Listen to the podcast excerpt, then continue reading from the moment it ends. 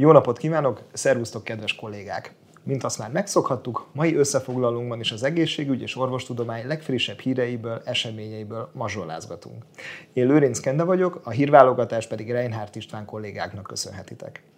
Ne feledkezzetek be a podcastjainkről sem, melyek elérhetőek a Spotify, Apple Podcast és Google Podcast platformokon. Kezdjük is el! Tartsa kézben praxisát. Használja a webes felületű NetDoktor orvosi szoftvert bármikor, bárhonnan, bármilyen eszközről. Első témánk igencsak aktuális a mai mindinkább digitalizált és mobilizált világban. Hogyan igazodhatunk el az egészségügyi applikációk rengetegében? Hát bizony nehezen. Ugyanis nincs könnyű helyzetben, aki az applikációs áruházak egészségügyi mobil alkalmazások kínálatát böngészi. Rohamosan bővül az egészséges életmódot elősegítő alkalmazások köre, szinte naponta jelenik meg egy-egy új diétatervező, étrendnapló, ciklusnapló, gyógyszeremlékeztető vagy torna gyakorlatokkal és edzéstervekkel kapcsolatos applikáció. Rengeteg azon egészségügyi appok száma, amelyet a felhasználó úgynevezett sziget applikációként használ, azaz saját adatait nyilvántartja, de nincs kapcsolat az egészségügyi szakemberekkel, tanácsadókkal. Ezeknél jóval hasznosabbnak bizonyulnak a páciens és az orvossal közötti kommunikációt biztosító megoldások, hiszen ezek valós segítséget nyújthatnak a felhasználó számára, és a kezelőorvos munkáját is jelentősen támogatják. Itt már tulajdonképpen nem is csak az előszobájába, hanem rögtön a nappaliába léphetünk a telemedicinális ellátásnak és hogy ez mennyire aktuális már a mai naptól kezdve is, azt azt hiszem mi sem húzza alá jobban, mint a most megjelent hír a házi orvosi ügyeletek átszervezésével kapcsolatban, és úgy érzem, hogy rövidesen nem csak az alapellátás és a mentők, hanem mindannyiunk élete részévé válik valamilyen formában a telemedicina. Ami persze nagyon jó. Ne ellenségként, ne felesleges maceraként tekintsük rá, hanem valós segítségként, ami a mindennapi munkánkat megkönnyítheti, ha beérik egyszer. A digitalizáció fejlődésével és mindennapi elterjedésével a felhasználók egyre tudatosabbakká válnak, a tekintetben, hogy milyen applikációt válasszanak a minőségben és megbízhatóságban elég széles skálán mozgó kínálatból. Ma már nem csak a könnyű felhasználhatóság a szempont, hanem egyre inkább kiemelt hangsúlyt kap a megbízhatóság kérdése is. Általánosságban elmondható, hogy a hatósági szabályozás lépéshátrányban van azon digitális technológiák ellenőrzésében és szabályozásában, amelyek az egészség megőrzését és javítását segítik. Ez pedig a felhasználók számára is számottevő kockázatot jelenthet. A minőségbiztosítás kapcsán érdemes megemlíteni Németországot például, ahol 2019. decemberében lépett életbe a digitális ellátási törvény, melynek értelmében az orvosok alacsony kockázatú digitális egészségügyi alkalmazásokat és webalapú egészségügyi platformokat, németül digákat írhatnak fel vényre a betegeik számára terápiás céllal. Idén márciusig mintegy 32 digitális alkalmazás vált receptre felírhatóvá az országban, amelynek egyharmada kapcsán a végleges társadalombiztosítási támogatásba vétel is megtörtént. Annak ellenére, hogy a magyarországi szabályozás még nem tart itt, a hazai piacon is találhatóak olyan applikációk, amelyek minőségbiztosított kétirányú kommunikációt tesznek lehetővé a praxis és a páciens között. Ilyen például a NetDoktor páciens applikációja. Ha valaki esetleg még nem hallott volna róla, akkor menjen fel elsőként a honlapjukra, netdoktor.hu-ra, nem bonyolult, és villámgyorsan áttekinthető, hogy mennyi mindenre használható. Az applikációt már több száz magyar háziorvosi körzetben használják sikeresen, mindennapi segítségként, hiszen ezen keresztül tud a páciens időpontot foglalni, állandó gyógyszereit feliratni, az orvosával írásban vagy videócsatornán keresztül konzultálni, de az orvos is tud ezen keresztül akár az egész pacientúrájának értesítést küldeni, vagy például kérdőíveket kitölteni, vezetni, melyek eredménye bekerül a páciens virtuális korlapjába. Mivel a platform EST integrált, így ezeken felül a felhasználó nyomon követheti egészségi állapotát, megtekintheti aktuális laborleleteit, vizsgálati eredményeit. Az app segítségével a páciens rendszeres vérnyomás, vércukor, véroxigén, testsúly, stb. értékeit is bejuttathatja a rendszerbe, így a házi orvos folyamatosan információt kaphat a betege állapotáról. A felhasználó emellett természetesen visszajelzéseket is küldhet orvosa számára életmódi adatairól, nyilatkozhat étkezési vagy akár dohányzási szokásairól. És most azért biztos vagyunk páran, akik azt gondoljuk valahol magunkban, hogy persze-persze, ez milyen szép és jó, de hol van ideje egy szerencsétlen háziorvosnak minden adatot feldolgoznia és azon külön-külön foglalkoznia, ugye? De ami egészen fantasztikus, hogy az egészségmodul alatt a páciens százalékos indexek segítségével láthatja az egészségi állapotára vonatkozó indikátorokat, amelyet többek közt alapbetegségei, családi rizikói és nem utolsó sorban az egészség tudatossága határoznak meg. Azaz, azt is követheti, hogy milyen mértékben tesz az egészsége megóvásáért. Hát nem fantasztikus? Lássuk be az. Ez Magyarországon kiemelt népegészségi jelentőségű lenne. Átállítani a fejekben azt, hogy nem az orvos kizárólagos felelőssége és feladata az, hogy mindenkinek a személy és egészségügyi testőre legyen, hanem a betegé is. Sőt, elsősorban a betegé, hogy vigyázzon magára jobban. Úgyhogy ajánljuk csak szépen a betegeinknek, hogy használják ezeket a digitális mankókat, mielőtt még ténylegesen mankót kellene ragadniuk valamilyen egyébként megelőzhető baj miatt. Az már természetesen alap, hogy az app és az orvosi rendszer között biztonságos zárt csatornán keresztül történik a kommunikáció, így az jóval védettebb, GDPR komfortabb, mint az e-mailen vagy messengeren keresztül történő kapcsolat. A NetDoctor páciens alkalmazás ingyenesen letölthető a Google Play és az Apple App Store alkalmazásboltokból. Mint azt már tudhatjátok, én bőrgyógyász klinikus vagyok, aki azért kutatásokban is részt vesz, így külön öröm számomra az, amikor bőrgyógyászati vonatkozású újdonságokat is elétek tárhatok. Amerikában az FDA engedélyezte a vitilligó kezelésére a ruxolitinibet tartalmazó krémet.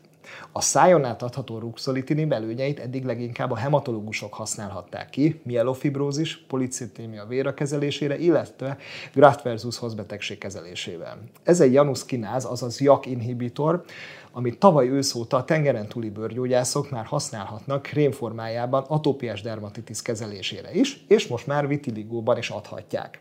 Az persze egy bonyolult kérdés, hogy egy Amerikában engedélyezett gyógyszer mikor válik előrhetővé Európában is. Valószínűleg nem a klinikai bizonyítékokon múlik a dolog.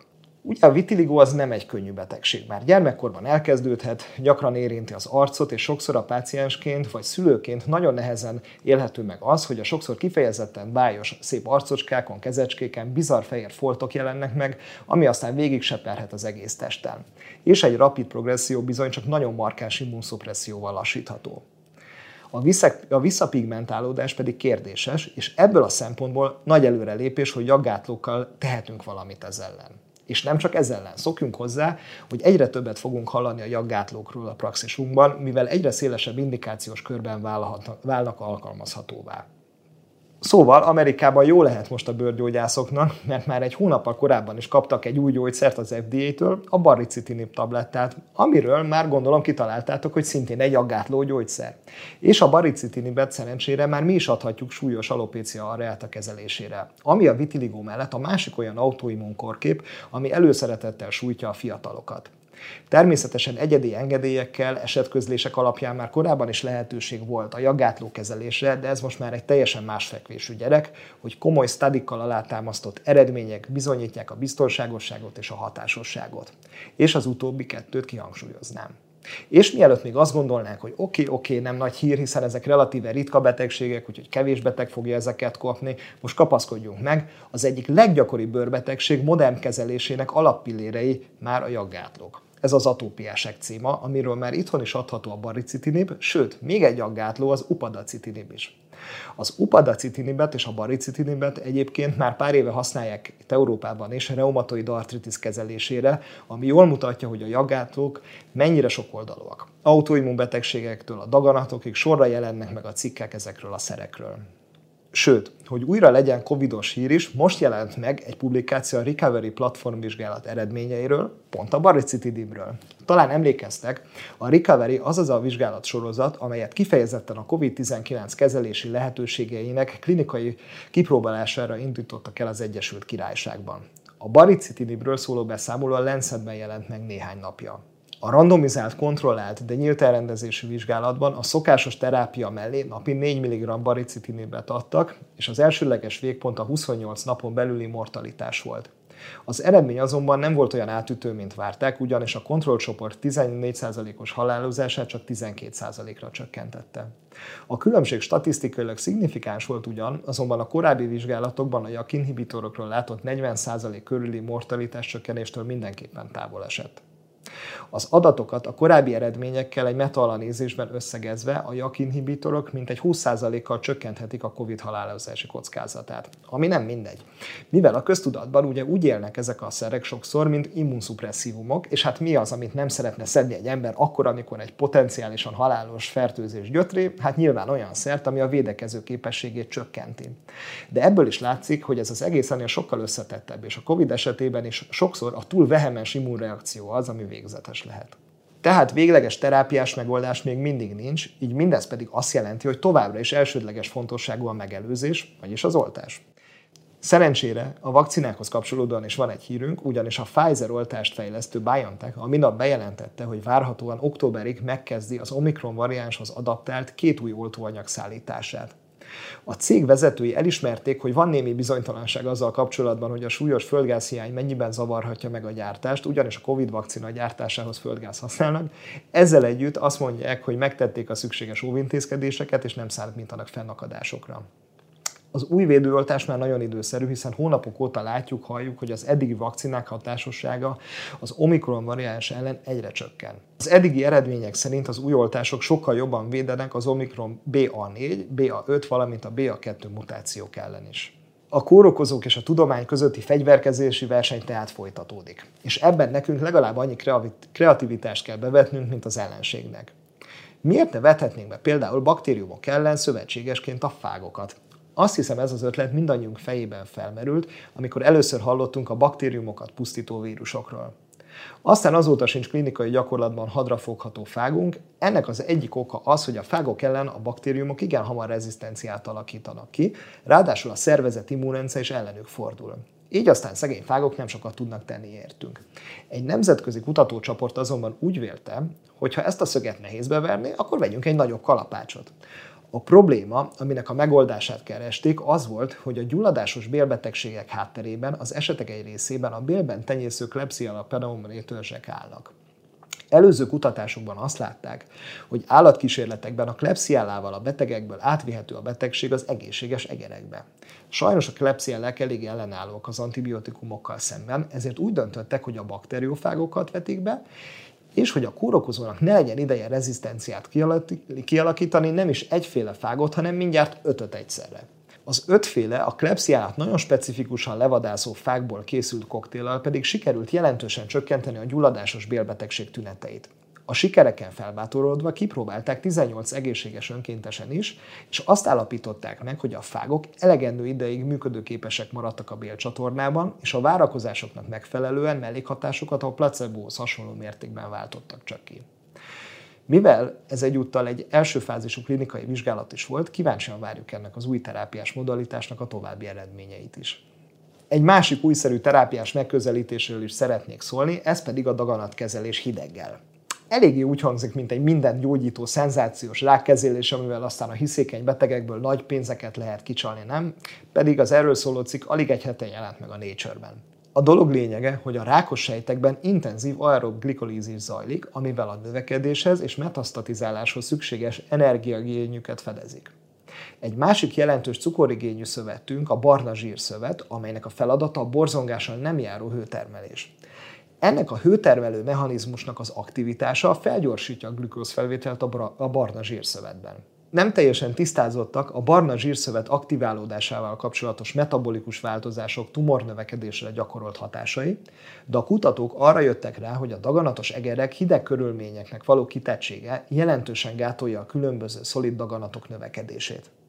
Mechanisztikusan nézve az történik, hogy a hideg aktiválja a barna zsírszövetet, ami miatt jelentősen csökken a vércukorszint, és gátlódik a rákos sejtek glükózfelvétele. Ha az állatokból eltávolították a barna zsírszövetet, vagy genetikailag kiiktatták egy hőtermelésre szükséges fehérjét, vagy magas glükóztartalmú diétát kaptak, akkor a daganat növekedése helyreállt, azaz megszűnt a hideg daganat ellenes hatása. Az állatkísérletek nyomán végeztek egy nagyon kis, szét, kis létszámú humán kísérletet is hat egészséges önkéntessel, illetve egy fiatal Hodgkin linfómás beteggel. A vizsgálati alanyoknak egy-két héten át napi néhány órát kifejezetten hűvös környezetben kellett tölteniük, egy szál pólóban és rövid nadrágban. Azt találták, hogy ez az enyhe hideg expozíció jelentősen növelte a barna zsírszövet aktivitását, és a Hodgkin linfómás beteg esetében pedig érdemben csökkentette a daganatos területek glükóz felvételét. Ezzel minden esetre elég erős bizonyítékát adták annak, hogy ez az innovatív megközelítés nem lehetetlen és érdemes tovább kutatni. A kutatók abban bíznak, hogy a barna zsírszövet hideggel vagy gyógyszerrel történő aktiválása a jövőben új onkoterápiás modalitásá fejlődhet. Nem tudom, mit gondoltok róla, melyek a legmegosztóbb ételek, de azt hiszem, hogy a belsőségek, a halfélék, meg a spenoltja és a kocsonya mellett előkelő helyen végezne a mazsola is. Vannak, akik nagyon szeretik, másokat pedig ki lehetne belőle öldözni a világból. Pedig most jelent meg egy Mendeli randomizációs vizsgálat az aszalgyümölcsökről, amely kifejezetten erős fordított összefüggést állapított meg egyes rosszindulatú daganatok kialakulása és a szárított vagy aszalgyümölcsök fogyasztása között. Több nagy európai adatbank és regiszter adatait elemezték bonyolult statisztikai módszerekkel, és azt találták, hogy az aszalgyümölcsök rendszeres fogyasztása jelentősen dózisfüggő módon és szignifikánsan csökkenti a tüdőrák, ezen belül is a laphámsejtes tüdőrák és az emlőrák kockázatát. Más daganat típusoknál nem találtak ennyire egyértelmű kapcsolatot. Az aszalgyümölcs protektív hatását korábban már felvetették egy kis létszámú vizsgálatban, és ez a kutatás most ezt megerősítette. Úgyhogy Ennyit a mai mazsolázgatásról. Köszönjük szépen a figyelmet, ennyi volt már a Doktor Hírek, a következő adásban találkozunk. Szervusztok!